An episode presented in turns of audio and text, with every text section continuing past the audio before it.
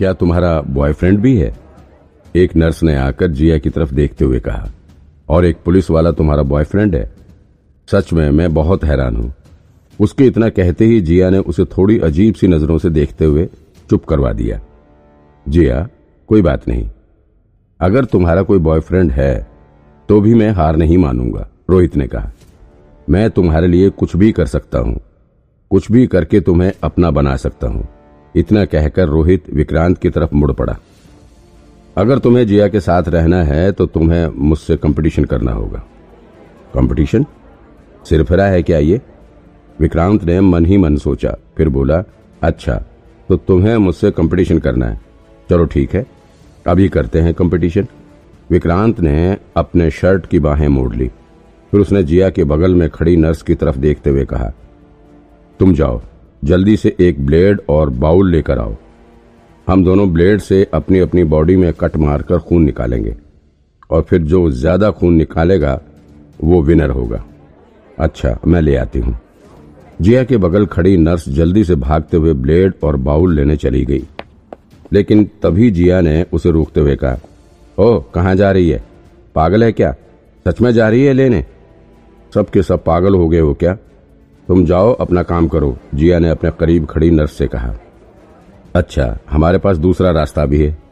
ऐसा करते हैं कि हम इस हॉस्पिटल की बिल्डिंग से जंप मारना शुरू करते हैं। जो ज़्यादा बार जंप मार लेगा, वो विनर। बोलो, क्या बोलते हो?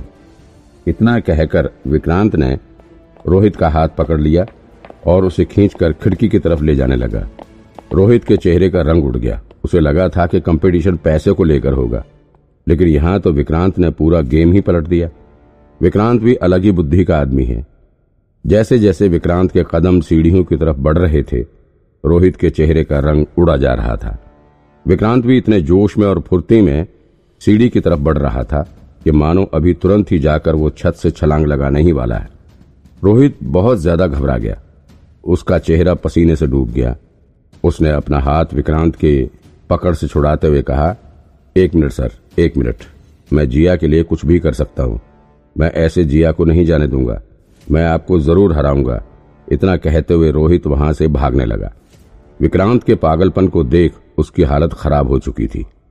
उसके जाते ही जिया ने राहत की सांस ली। उसने जल्दी से अपने हाथ में पकड़ी हुई दवा की ट्रे को बगल में खड़ी नर्स के हाथों में पकड़ा दिया। अच्छा वो रोजेज का क्या करूँ? वो लड़का बहुत ज़्यादा फ्लावर्स लेकर आया था। दूसरी नर्स ने जिया से पूछा, दरअसल रोहित ने जिया को प्रपोज करने के लिए बहुत सारे फ्लावर्स खरीदे हुए थे। वो सभी फ्लावर्स वहाँ ज़मीन ज़मीन की ओर बिखरे हुए पड़े थे। करना क्या है? उन्हें उठाकर बाहर करो और सफ़ाई करवाओ, जिया ने जवाब दिया। पेशेंट्स को डिलीवर करवा दूँ? सभी के पास एक एक रोज? हम्म ठीक है, जैसा तुम्हें ठीक लगे कर लो, जिया ने थकी हुई आवाज़ में कहा। इसके बाद वो अपने डुप्लीकेट बॉयफ्रेंड की तरफ़ पलटी और बोली thank you Vikram sir thank you अगर आप आज ना होते तो ना जाने क्या हो जाता. हा, विक्रांत. मेरा नाम विक्रांत है. विक्रांत सक्सेना. विक्रांत का मन बहुत दुखी हुआ। वो आज जिया को प्रपोज करने के मकसद से यहाँ आया हुआ था। और यहाँ जिया को उसका नाम भी ठीक से याद नहीं है। विक्रांत का दिल टूट सा गया। ओह I am so sorry Vikrant. Actually कल पूरी रात मैंने ड्यूटी की है। मैं बहुत ज़्यादा थकी हुई हूँ। मेरा सिर घूम रहा है। कुछ समझ नहीं आ रहा है। अरे इट्स ओके कई बार हो जाता है ऐसा। कोई बात नहीं। मैं तो इधर से ही गुजर रहा था तो आपको देख लिया। उस वजह से चला आया। अच्छा? हाँ आपने बताया कि आप किसी डॉक्टर से मिलने आए हुए थे। क्या हुआ आपको? कहीं कोई चोट वोट लगी है क्या? जिया ने पूछा।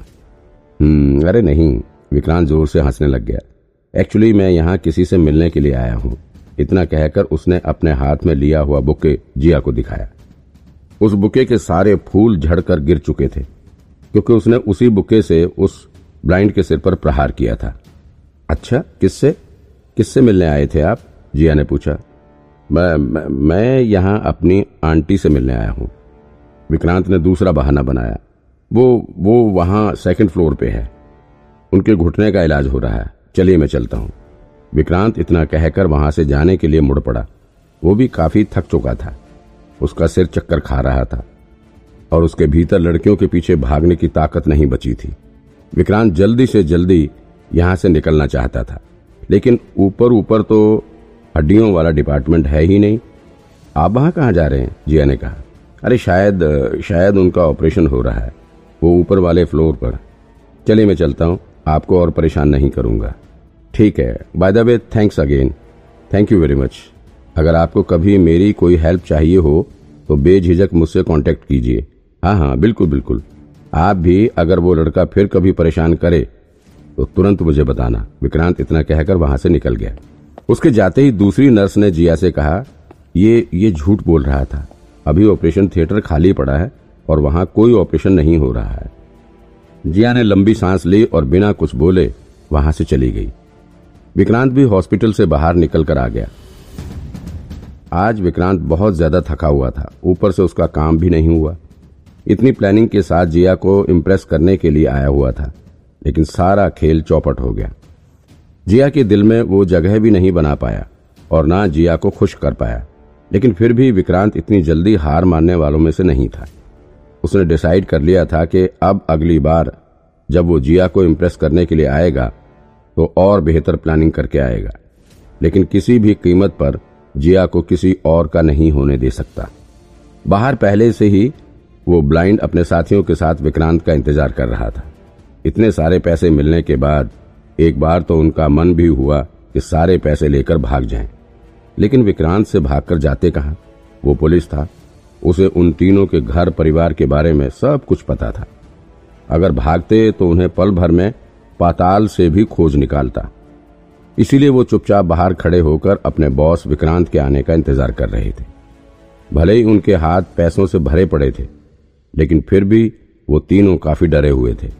उन्हें डर था कि बॉस का प्लान खराब हुआ, वो ज़रूर आकर उन्हें पीटेंगे, लेकिन बेचारे कर भी क्या सकते थे? चुपचाप दिल थामे विक्रांत का इंतज़ार कर रहे थे। क्या अगली बार कोई अच्छा प्लान बनाकर विक्रांत आएगा? जिया को इम्प्रेस करने के लिए।